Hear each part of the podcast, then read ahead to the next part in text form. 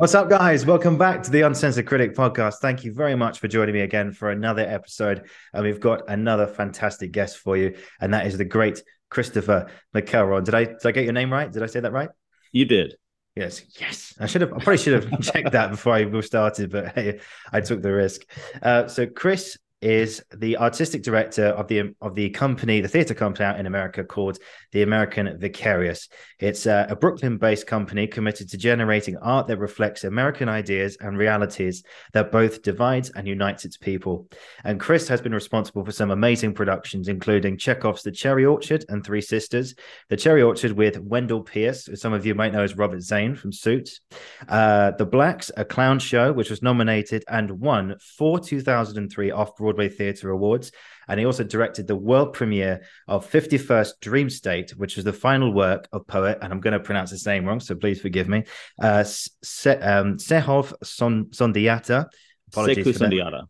Sundiata, there you go. Apologies for that. Uh, which was a multimedia project exploring the American Empire, which premiered at the Brooklyn Academy of Music's Next Wave Festival before an international tour. Chris has also been a guest speaker at illustrious institutions across the world, such as Pace University, Stanford, and the New York University. He co founded the Classical Theatre of Harlem, CTH. Between 1999 and in 2009, it produced 41 shows, raking in award after award, including a Drama Desk Award, as well as being deemed one of the eight theatres in America to watch by the prestigious Drama League of the United States. And then it's just a small sample of Chris's incredible CV and work. And it's a genuine pleasure to have you along here today. So, Chris, how are you? I'm good thank you so much for uh, taking the time to chat with me. I appreciate it. No, no, thank, thank you. The pleasure's all mine. Thanks for being here today. I really appreciate you uh, tuning in today. Um, so yeah, so I have a starter question for everyone on the show, which is to begin at the beginning. Uh, so in your case, where did the love of directing and the love of the art start for you? Where did it come from? Uh, it was actually quite by accident. Mm-hmm. I was a few sh- credit shy of graduating from college, and I took a theater class because it scared me and I learned a way to express myself that I had never experienced before. And so I uh, kind of dove into the deep end of the pool, um, mm. and I made uh, the a commitment to pursuing a career in the arts.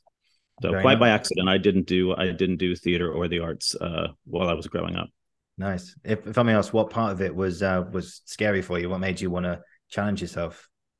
Well, my choice was between a political science class and an acting class Mm-hmm. And I think it was the the fear of getting up in in front of folks. Um, mm-hmm. So, which is why I don't do that now, because I can I can hide behind the scenes as a director. so hide behind the scenes is great. So uh, i was thinking about um, today and what what we want to talk about, etc. And I've always been fascinated by the world of the director because you are the commander in chief of a of a production, and of course, you're bringing your work over here to the UK um, in a, in a couple months' time with at the Stone Nest Theatre on Shaftesbury Avenue.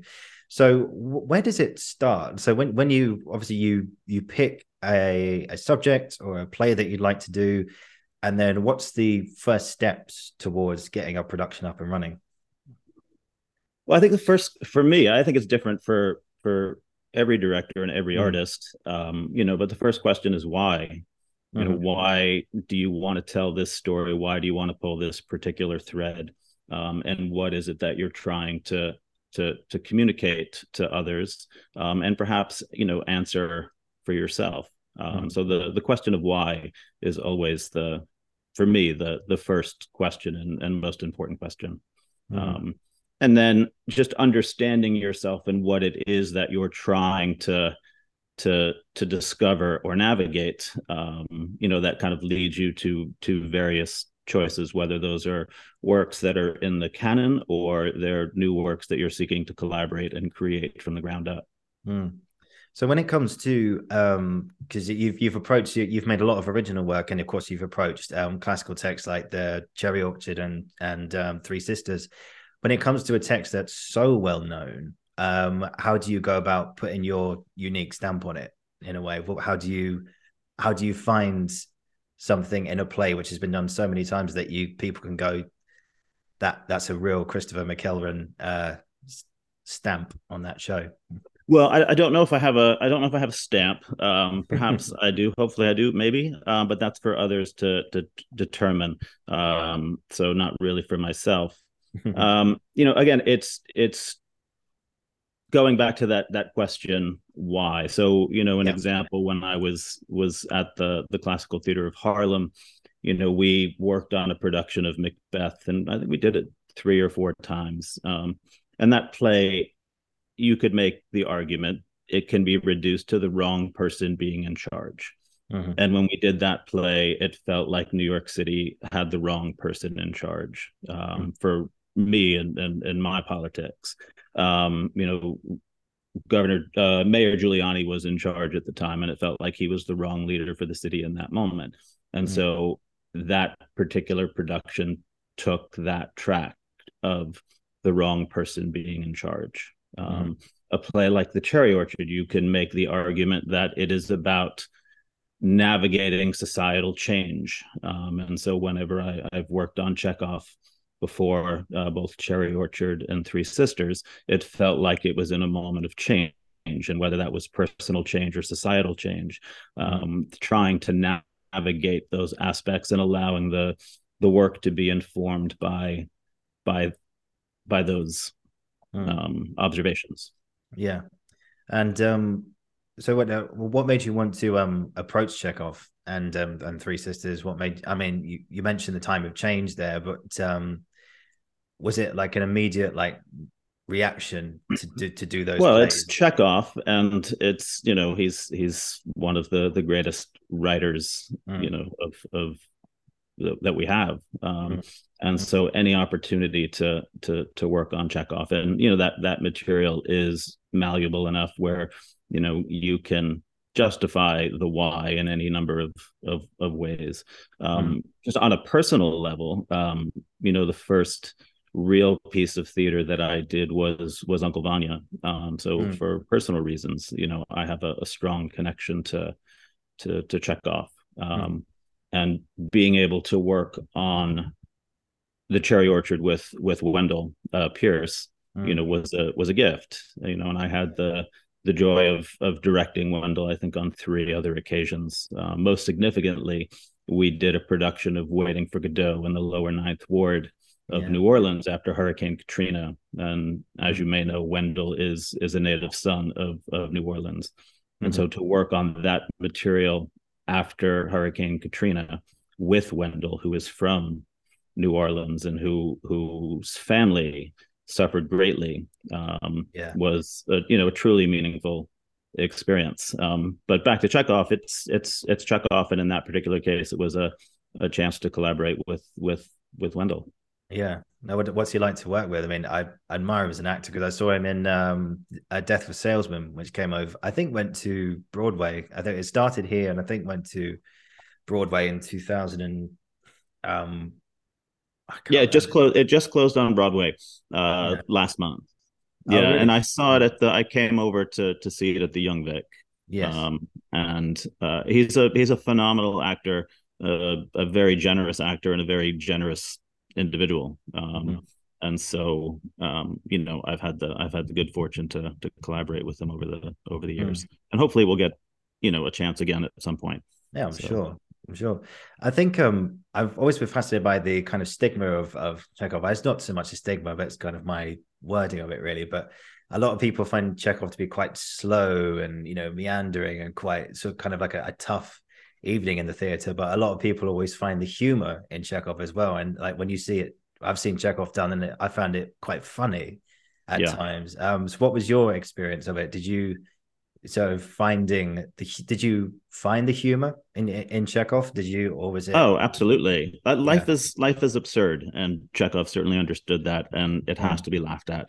Um, and and he's he's he's a master at it, and mm. so yeah, I think it's important to to approach those works as if they are comedic mm. um, and and uh, the comedy just naturally rises to the to the surface yeah i did i've done another um uh, podcast with a guy called simon furness who about uncle vanya actually okay. and uh, we sort of talked about how so the absurdity came from the idea that these characters are in such a bad position and you think, mm. God, could it get any worse? And it does get worse. And then, then that's funny somehow. And then it's like the absurdity of that comes through in a way. And like like you say, yeah, there's also there's also comedy in the the privilege that they hold, hmm. um, and the fact that they are lamenting change that they feel they're going to be negatively impacted by but that mm. change is actually very positive for other people in the in the play and other people in the world um, and i think that's for me is is where the the kind of comedy comes from mm. um, you know is that that place of of privilege um, mm. and folks who are lamenting the things that they don't have when to a large segment of the population they have more than enough. Mm. Uh, and so, uh, you know, that that uh, that can be wicked um, in a good way. Absolutely, absolutely. And I think that's a good lead on to um, your work. Uh, you mentioned there, waiting for Godot, which I wanted to ask you about today. The work of yeah. Beckett as well, but um, that was um, produced by your company, um, CTH. And yes. so, uh, before we talk about Beckett, uh, let's have a little talk about CTH. Um, so, how did you come about making that theatre company, and what what sort of work do you guys like to do? I was invited to teach at the Harlem School of the Arts. So mm when I when I graduated university, uh, I was invited to to teach, uh, and I guess I taught there for about two years or so. Mm-hmm. And so, starting Classical Theater of Harlem in collaboration with my my co-founder at the time, Alfred Preisser, um, was a natural outgrowth to the teaching that we were doing at the school. Mm-hmm. Um, and the school had an old taxi garage that had been converted into a theater back in the the 1970s. Um, and Max Roach used to use it as a rehearsal studio, the great jazz drummer. Mm-hmm. Um, but it had fallen into disrepair in the in the 90s, and so you know we inquired about using that space to start a, a professional company that could be in residence mm. at the school. And the school was very supportive of the idea. They said well, we could use the space, uh, just don't ask them for any money. Um, and so, uh, you know, myself and my co-founder, we kind of funded that theater out of our own pocket uh, through our day jobs at the time. Mm-hmm. Um, you know, and we we quickly uh, got some traction. But starting that company was was very organic. Uh, it came out of the the teaching at the Harlem School of the Arts and a, and a sense of need from both the students in that program and other faculty members to have a, a professional outlet for for work um, mm. that didn't exist at the time. Mm. And so we decided to you know focus on on the classics but but doing the classics in a way that uh, you know we didn't treat them as museum pieces uh, we tried to treat them as living breathing pieces of art that were immediate and responding to what was happening in the in the community at the time. And at the time harlem was was really going through a second second rena- renaissance. So a lot of gentrification new real estate development. And so a lot of the artistic choices we made tried to to speak to the to the changes that uh, that the community was was navigating. Mm. and so to go back to chekhov harlem in that moment was navigating great change. Um, mm-hmm. and those plays seem to have an aspect that that that spoke to that. Yeah, and and you mentioned also I think um, about waiting for Godot, like the response to Hurricane Katrina in a way. And uh, um, I was looking at YouTube actually, and um, earlier, and there's some footage of your production still still on there. You know, you created this vast set. You know, you've got the tree, which is like a pole in the, in the middle of the stage and yeah. uh, you've got these amazing um, like like New Orleans neighborhood in a way, and it's like a completely different context of of Waiting for Godot. It looked amazing. It looked really really interesting. Yeah, we did that. We did that production three times, and they were three completely different productions, all, right. all centered on the idea of waiting in a post Katrina New Orleans.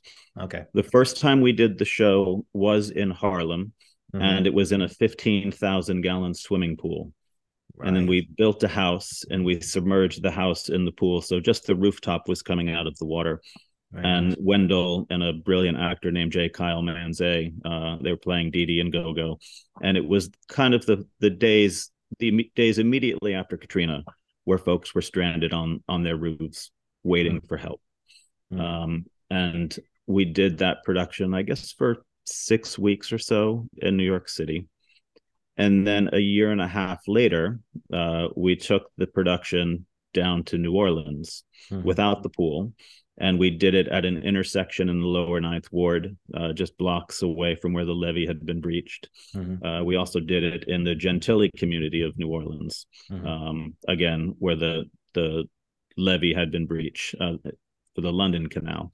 Um, and same production in the sense that it's post Katrina, but it fast forwards two years, um, and we're still waiting. Mm. Um, and that project was a collaboration with a visual artist, uh, Paul Chan, mm-hmm. and an organization in New York called Creative Time. They do public art, and that project was uh, the play was was probably the smallest component of what we did. So mm-hmm. we spent about a year making trips down to New Orleans to have conversations about what it means to wait in a post Katrina New Orleans. We held, I think it was upward of 20 potluck dinners across the city where we brought folks from from the various wards to sit down and break bread uh, and find things that uh, you know where there was common ground uh, mm. and what people were waiting for um, and then we started a, a, small foundation that gave grants away to folks that were leading grassroots rebuilding efforts uh, in the the two communities where we staged the play. And yeah. one of the things we learned as soon as we got to New Orleans was that folks weren't waiting. They knew that that help wasn't coming, um, and it was on them to take mm-hmm. action. So we really embraced that. And so when Wendell gets to the end of the the the second act and he says let us not waste time in idle discourse. Let us do something. Everybody who saw that play on those nights outdoors in new orleans knew exactly what he was saying. And and it was such a, an amazing moment of of theater transcended theater uh, because theater you hope is a is a conversation between an actor and an audience. Mm. um, and in that moment it was a direct conversation because everybody could relate to to those words that beckett wrote and that wendell pierce was speaking in his hometown of, of new orleans. Yeah that sounds like one hell of an experience. That must have been quite quite a, an emotional journey i think for everyone involved for that whole experience. it it it was. And i and you know credit to to you know my collaborators on on that project um, who really understood that you know you have to work from the ground up. You yeah. can't come in from from outside with a with an idea but you really have to to spend the time and build the relationships and have the conversations and allow your art to be informed by the the the communities where you're presenting it yeah i think it's interesting how um as you know, like writers get writer's block, and I'm not sure if that if there is like a director's block or like a creative block or something like that. But um, it's interesting how you say that you don't you didn't pull a fast one, he didn't take any shortcuts. You wanted to create the best possible thing you could by admiring and appreciating and getting every detail you possibly could. So like if you if you do hit a stumbling block like a creative block um like throughout that project or any project you've done what would you say was a good thing to do to unblock that? I think it's just going back to that question, you know, where we started this dialogue is why? Why am I mm-hmm. working on this project and what is it that I'm trying to to communicate and yeah. navigate and and share? Um, you know, and for me it has to it has to start from the from the ground up. Otherwise it's just activity.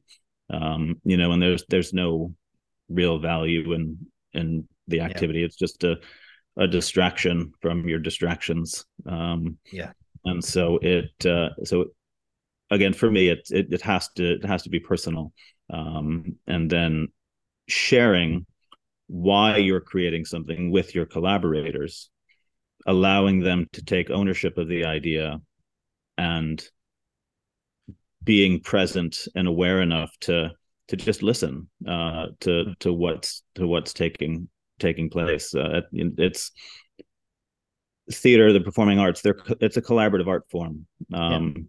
And so I've always viewed my role in it as a catalyst. Um, I see my phone is ringing here. Sorry about that. That's Somebody okay. just popped up on the screen and you went away, but I think you're still here. Yep. There you are. I can. Um, sorry about that. That's okay. Um, is to you know the catalyst of an idea, um, Mhm. and then inviting folks to to take ownership of that idea and allow it to to become their own, Mm. and and being open enough to allow the idea to to change accordingly. So Yeah. never being married to it. Absolutely, absolutely. And we sort of jump from uh, another to another absurdist writer in Samuel Beckett, you know, and um, Waiting for Godot. I think, um, you know, Beckett, I think, was a playwright who, you know, I tried to read his plays like Waiting for Godot, Happy Days, um, Endgame. And at first, reading the play, you know, I'm thinking, I have no idea what this is all about at all. And then, funny enough, I saw Juliet Stevenson do uh, Happy Days at the Young Vic actually a few years ago and I saw it in motion, and it was like, oh, okay, that's that's that's what Beckett's all about. You know, I think Beckett really revels in performance and in and actually in the moment and with that physical activity. Um, how, how would you sum up the work of of Samuel Beckett, having having worked on it extensively? You know for me it's it's always about the distillation to the simplest form. Hmm. um and a lot is written about godot and who is godot and what does it mean. And those things can be crippling. Um so you can't as J. Kyle used to say who who was in that production i i can't play existential. Um you know i need a i need a clear acting objective. Um and for me that play is was just always two people waiting for a third Hmm. and within that you're distracting yourself which is such a large part of the human experience Hmm. is the way we distract ourselves from the reality around us whether that, those realities are are political or they're you know larger than life i mean we're all gonna meet the the same inevitable end. And so we distract ourselves as we go. And for me that that play is about distraction. Um it doesn't need to be anything more than that.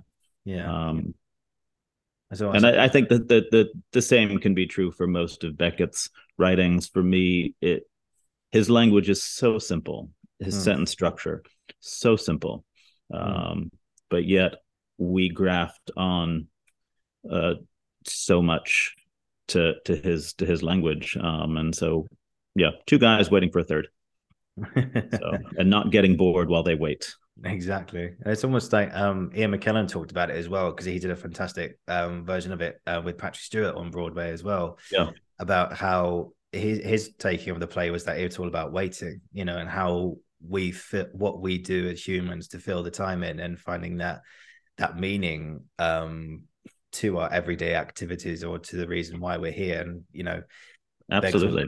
begs all those questions about how like why are we here why do why do we do what we do what why is this the way that things are in a way and i was found it so fascinating so um so when when you see beckett come alive you know in the rehearsal room i mean I, mean, I don't know about you, but I, I just get a bit of a chill, and it's just like, oh, this he's asking all these big questions in such these beautiful ways.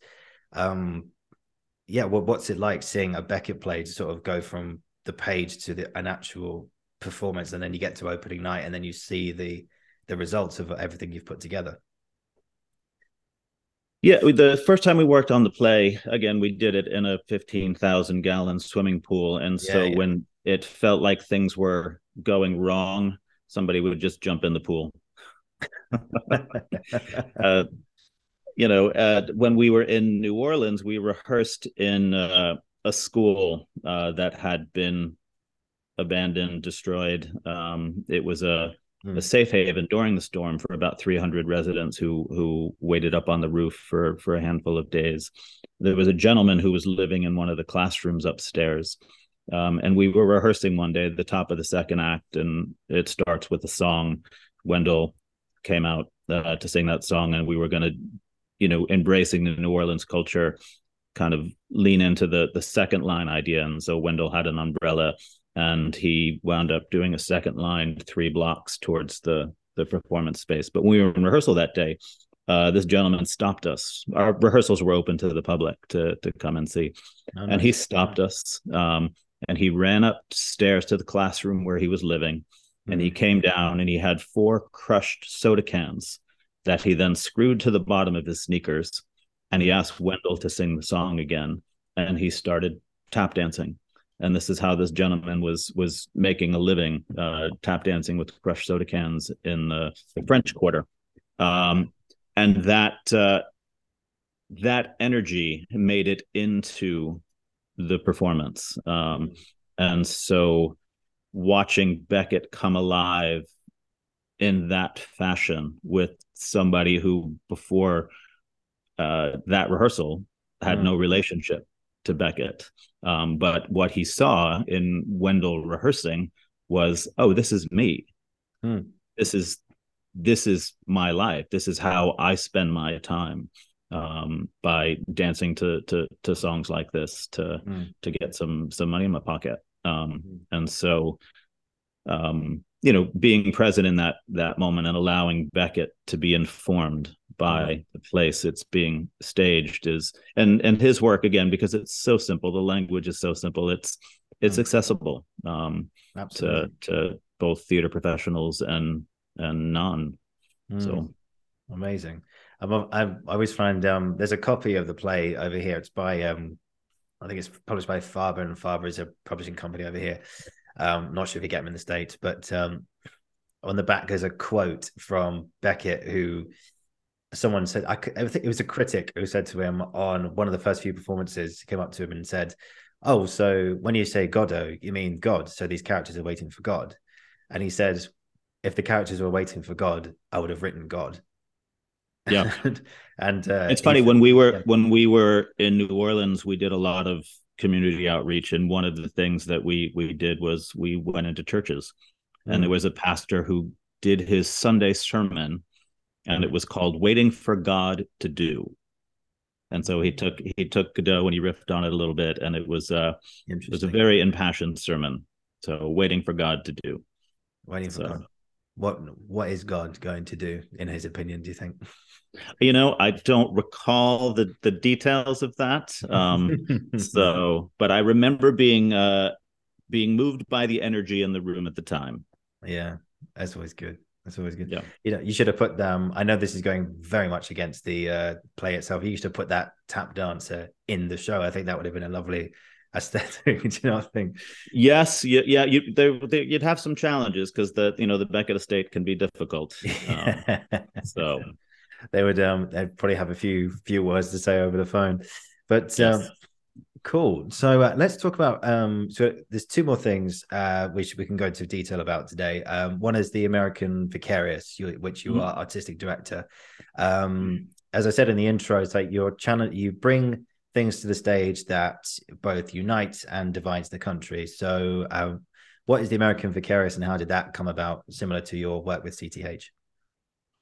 Uh, so the I, I view the American Vicarious as kind of the the beginning of my third decade of of doing this. So mm. my my first decade, um, you know, involved uh, starting the classical theater of Harlem and working very much on a kind of traditional uh, season based model where we were doing four to six projects a year, uh, subscription based audience, mm-hmm. um, and when I did Godot in New Orleans, um, you know, I started to think about time differently and using time as a resource. Um, you know, working on a season based model, nothing really gets a full breath mm-hmm. um, because the minute you create something, you're already thinking about tearing it down and, and creating the next. Mm. Um, and so the second decade of my career, I tried to use time as a resource. Um, yeah. And I, I did uh, a number of projects. I worked with the Ralph Ellison estate to create uh, the first ever stage adaptation of Ralph Ellison's Invisible Man. Mm-hmm. And that was a project that was created over the course of two years by traveling the country and talking to Ellison scholars and librarians and uh, anybody who had been moved by the book um, and creating that piece. Um, I spent uh, two years down in the Piedmont region of America, with a, a wonderful jazz pianist and composer named Gerald Clayton, hmm. uh, talking to elder blues musicians about the the tradition of of blues, specifically the Piedmont blues, um, and how the music is a kind of a a solve for for racism and yeah. uh, discrimination in America. Um, but yet the music uh, is joyful, and so you know um, that piece, Piedmont Blues, a search for salvation, um, and so again developed over the course of of two years. Um, and then in 2016, uh, when when Trump became president, um, you know the world seemed to be moving much faster. Um, democracy seemed to to be at risk. Um, and I wanted to basically take the first decade of my career and the second decade of my career hmm. um, and create a company where I could respond to to the world with a bit more alacrity um, than I than I could at the time. Hmm. Um, and so, starting a company that you know explores the things that unite and divide us, um, and doing so on a, a an accelerated timeline um, but not the accelerated timeline of a of a season based company. Mm. Um, and so, what we do at the American Vicarious is we work across disciplines. Um, we have done uh, we've done kind of concert installation pieces. Uh, we have a, a, video installation piece that is heading to uh, to New Zealand uh, later this month that hmm. explores uh, political rhetoric and the dangers of political rhetoric. It's mm-hmm. a distillation of a, a, a lecture uh, that was given in 1958 by Isaiah Berlin called Two Concepts of Liberty Negative Liberty and Positive Liberty. Um, we have uh, we have done a, a documentary film uh, called Far from the Nile uh, that just won the best uh, non uh, fiction feature film at the Cairo International Film Festival. That's mm-hmm. currently out on the, the the film festival circuit now that documentary follows uh, uh, 11 musicians from eight different countries that border the Nile River. They're banded together to try and collaborate to heighten the awareness of the water conflict along the river. Uh, and they come to the US for a 100 day tour of the US. And so we follow them across America and we see America through their eyes. And we also learn the, the challenges of collaboration uh, you know there's five different languages spoken uh, within that group and they come from different cultural backgrounds different religious backgrounds but yet they're able to overcome their differences once they're defined uh, to to collaborate and create music and, and art. Yeah. um, and so you know that's that's been the the thrust of our work just again trying to just examine the things that unite and and ultimately divide us sadly. Yeah it's a, it sounds like a very innovative um, company and work um, work catalog then that you've got together. You've really you're, you're really breaking the mold about things. That you must be quite proud of of the work you've done and the work you're gonna do in the future, right? Yeah, you know the the pandemic was was was very liberating uh, for us uh, okay. because it forced us to think in in uh, in new ways. Um, you know the the traditional theater model is uh, it's broken, uh, at least here in America, in my opinion. Um. You know, we it kind of freed us a little bit, and so one of the pieces we did during the pandemic was called static apnea, and it was an exploration of breath or the lack thereof in in 2020. Mm. Um, and it was inspired by both the the the pandemic uh, and George Floyd, um, and it invited one audience member to to enter a space with one performer and engage in a nine minute and two second conversation about breath um, and how long you could hold your breath and would it be long enough to save somebody? Would it be long enough to save yourself? Um, and uh, and so yeah so the you know that was born out of the the pandemic um, and so it just to the work that we do you know we we try and and not just fall into the the box of, of, of theater. Yeah. What do, what do you mean by um, the theater model is broken in in America? What well, mean? in the in the U.S., um, you know, funding for the for the theater is is a challenge. Uh, audiences uh, for the theater is a challenge. Um, and it's again it's the you put all of this life and energy into something that is beautifully ephemeral um, but then it's uh, it's gone um, yeah. and wanting to create work at this point for myself uh, work that that last longer than what a four or six week run can be in in New York. And so, you know, the project that we're bringing to to London, uh, debate Baldwin versus Buckley, is a yeah. piece that we started during the the pandemic.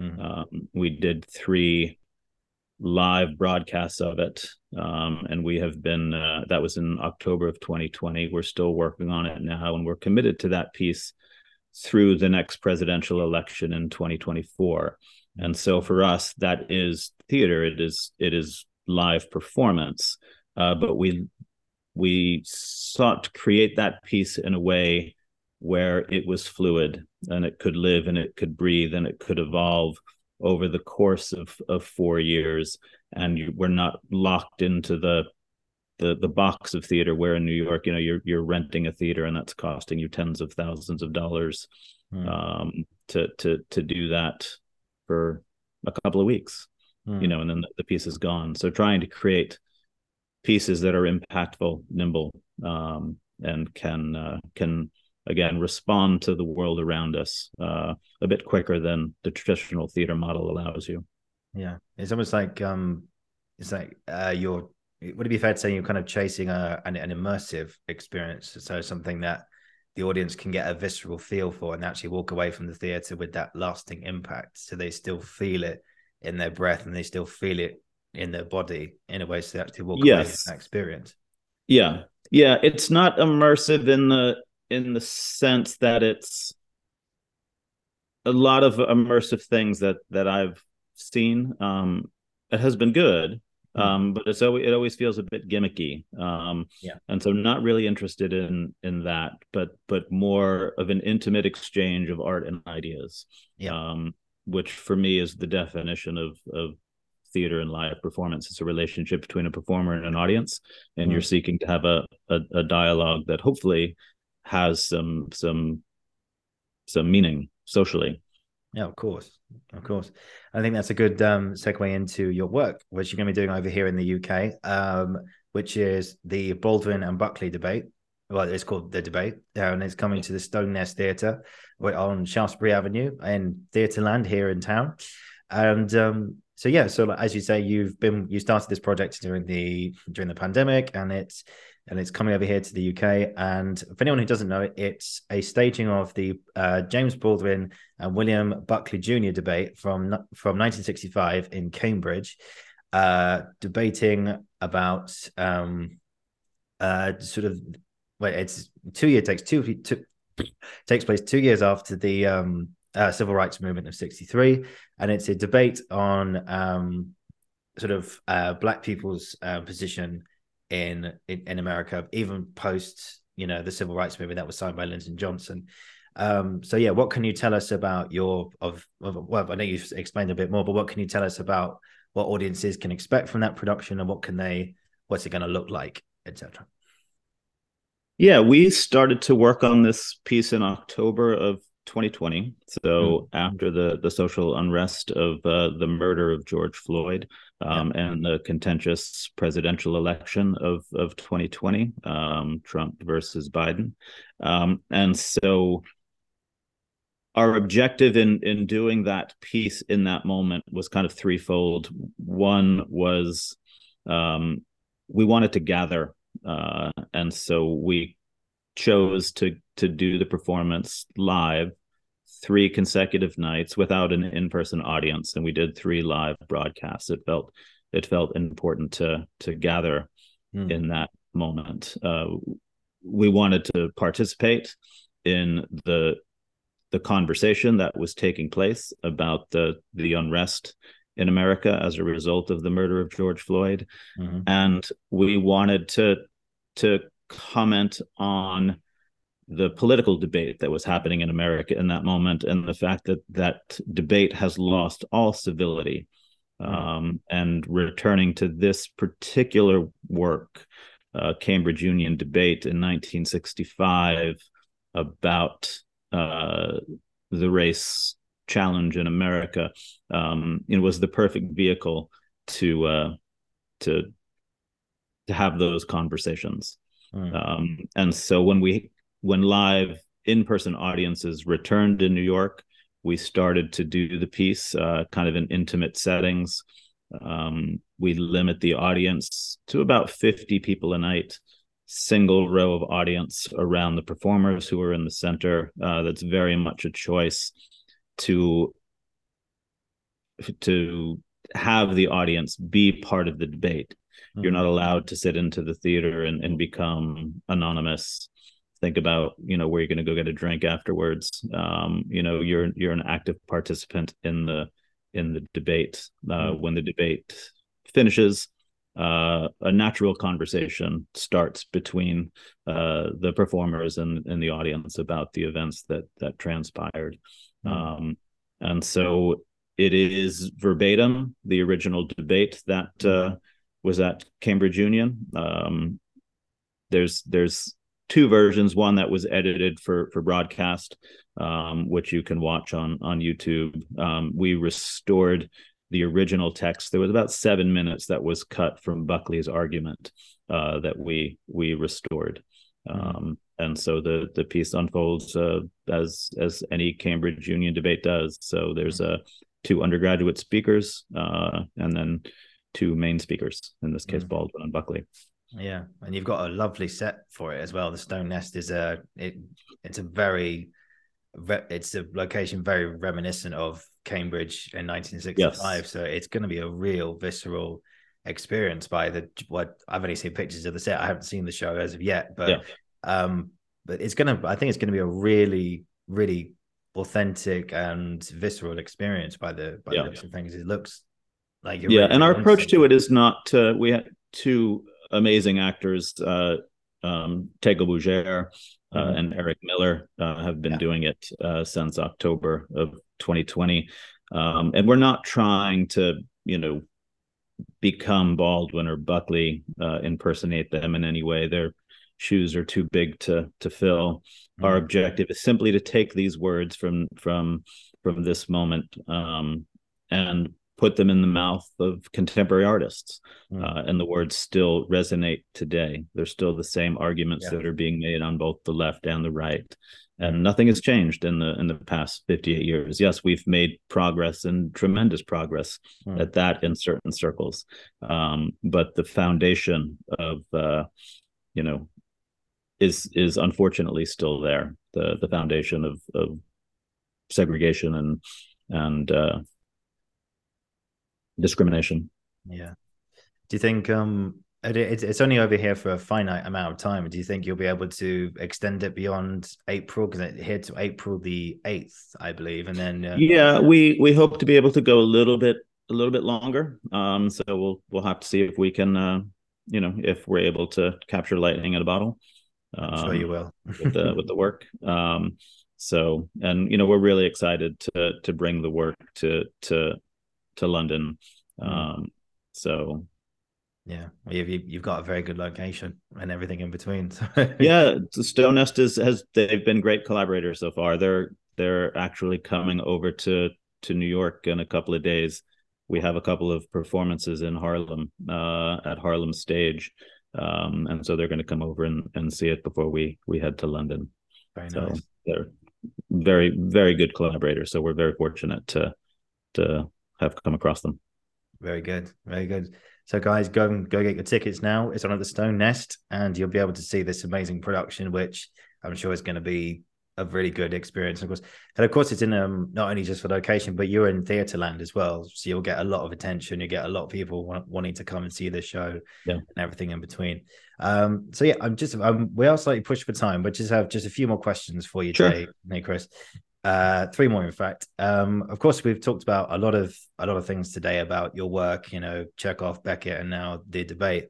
Uh, i'm curious to know um what big thing or what what what's next for you? What, where do you go next? What big issues do you want to or what big plays do you want to tackle next after after this year?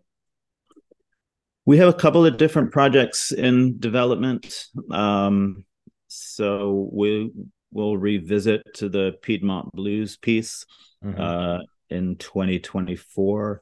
Uh, we'll stage that in a in a tobacco field in the American South, kind of a, a free site specific version of that. Return that piece from the to the land where we created it, uh, and out of that we'll create a, a video installation piece. Mm-hmm. Um, and so we're also working on uh, two or three new plays. Uh, one is uh, called American Queen, which looks at the life of of Kate Chase. Uh, she was uh, it's set in the the 1860s. Um, she was the daughter of Salmon Chase, who was the Secretary of the Treasury during the Civil War. Um, he was also the Chief Justice of the Supreme Court, and he ran for president and lost four times. Um, and uh, she uh, was kind of his de facto campaign manager mm. um, the whole time. And and that piece kind of looks at the the glass ceiling um, of American politics uh, and the fact that we've we've yet to have a, a female leader. Mm. you know, we've we've we've come close a couple of times, but uh, we've yet to to break through that. Um, yeah. And uh, and so that piece kind of kind of looks at that. Um, mm. And then a couple of other things that are not uh, traditional theater based. So um, no shortage of of things that unite and divide us at the moment, unfortunately. so I'm sure there'll be more to come. I'm sure. Um, just very quickly, um, as I listened to your uh, a talk you gave on the is it the Wayne Martin panel um, discussion you did back in December 2016. You talked about um, the the impact that music has on your pieces, like particularly in that talk about the blues and stuff. Yes, and I, yeah. I, I really I really loved um, just a couple of quotes that you said from that. Actually, um, you said uh, so the blues becomes the visual envelope that holds the story, and also mm. if God is music, there's salvation in the blues. And I've, I, yes yeah. I, I really like that. So um so what makes you think god is is the salvation in in blues music in your opinion?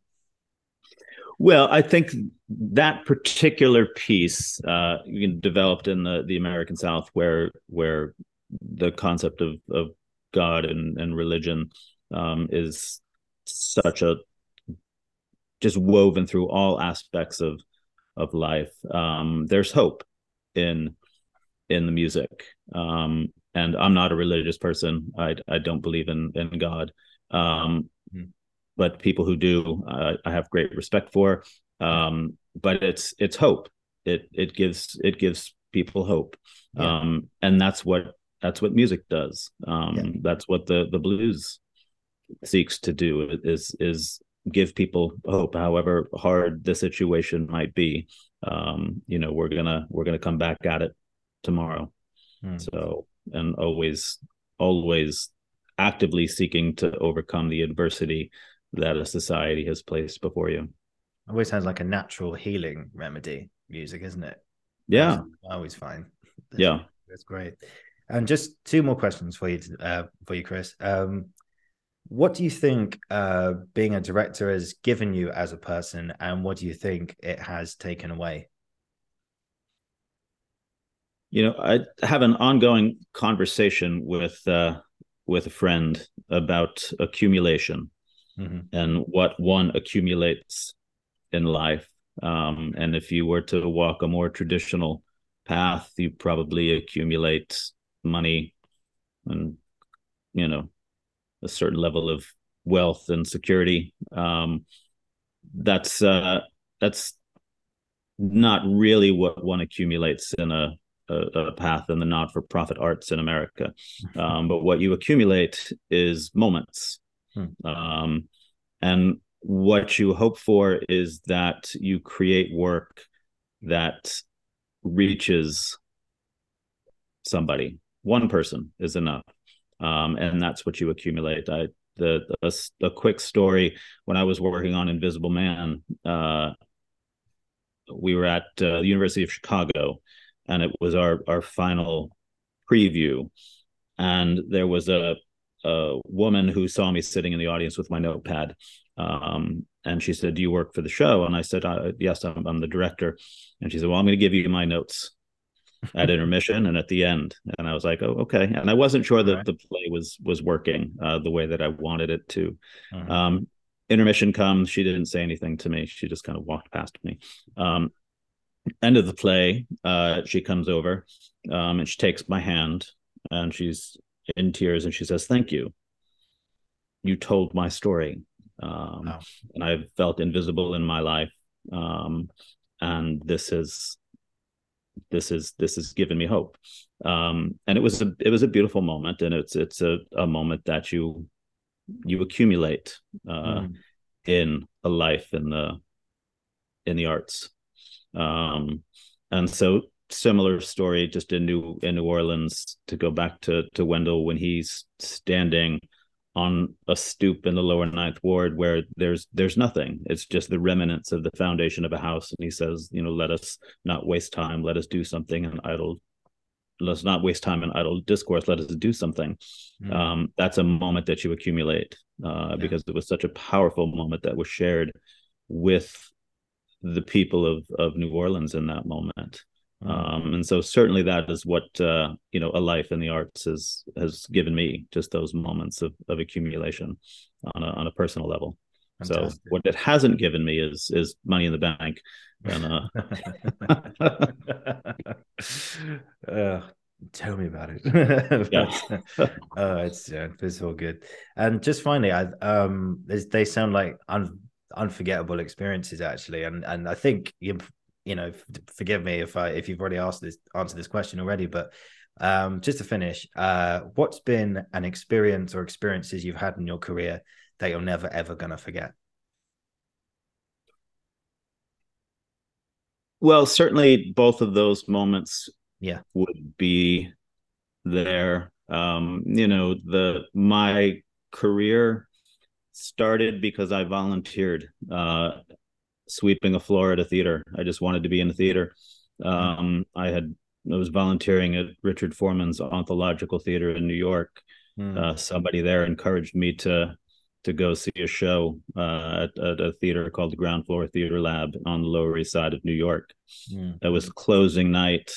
The the director of that show was uh, starting to take down the set. There was a broom in the corner. I just picked it up and started sweeping the floor to to help him, um, and that person turned out to be Alfred Preisser, uh, who then invited me to teach at the Harlem School of the Arts, and together we started the Classical Theater of Harlem. Um, you know, so just those little moments in your in the beginning of a career, um, you know, where it's I just wanted to be close to to the creation of of theater and art, um, and just I would do anything, you know. So I just picked up a room and started sweeping, and that started me down, you know, the path for better or worse. Mm. So amazing. Fantastic yeah. stuff. Well, Christopher, thank you so much for today. Yeah, of course. I've, i really I've, appreciate uh, you taking the time to, to talk to me, Oliver. Oh so, no, no, I I appreciate your time being here. The pleasure's all mine. I have great respect for for what you're doing and that you started you started this podcast during the pandemic and mm. and that it's uh, it's taken root the way that it has. So congratulations. Oh, you're very kind. God bless you, sir. Thank you. Yeah, it's it's become a it's become a good hobby and uh, one that I'm not. Well, I say hobby, but now it's part of my portfolio, yeah. part of my career, and uh, I'm I'm really I get to have these really great conversations with people like yourself, and you know I feel like I learned something um, from everyone I talked to, just yeah. uh, in in bucket loads, and I've certainly learned a lot from you today, and uh, yeah. I've really really loved this. So thank you so much for your time and everything. Um, if you just hang on, I'll end the recording. I'll say goodbye sure. to you one to one. But um, but yeah, thank you again, guys. This has been the Uncensored Critic podcast, and we'll be back very soon. And once again, Christopher, thank you so much. Of course, thank you, Oliver.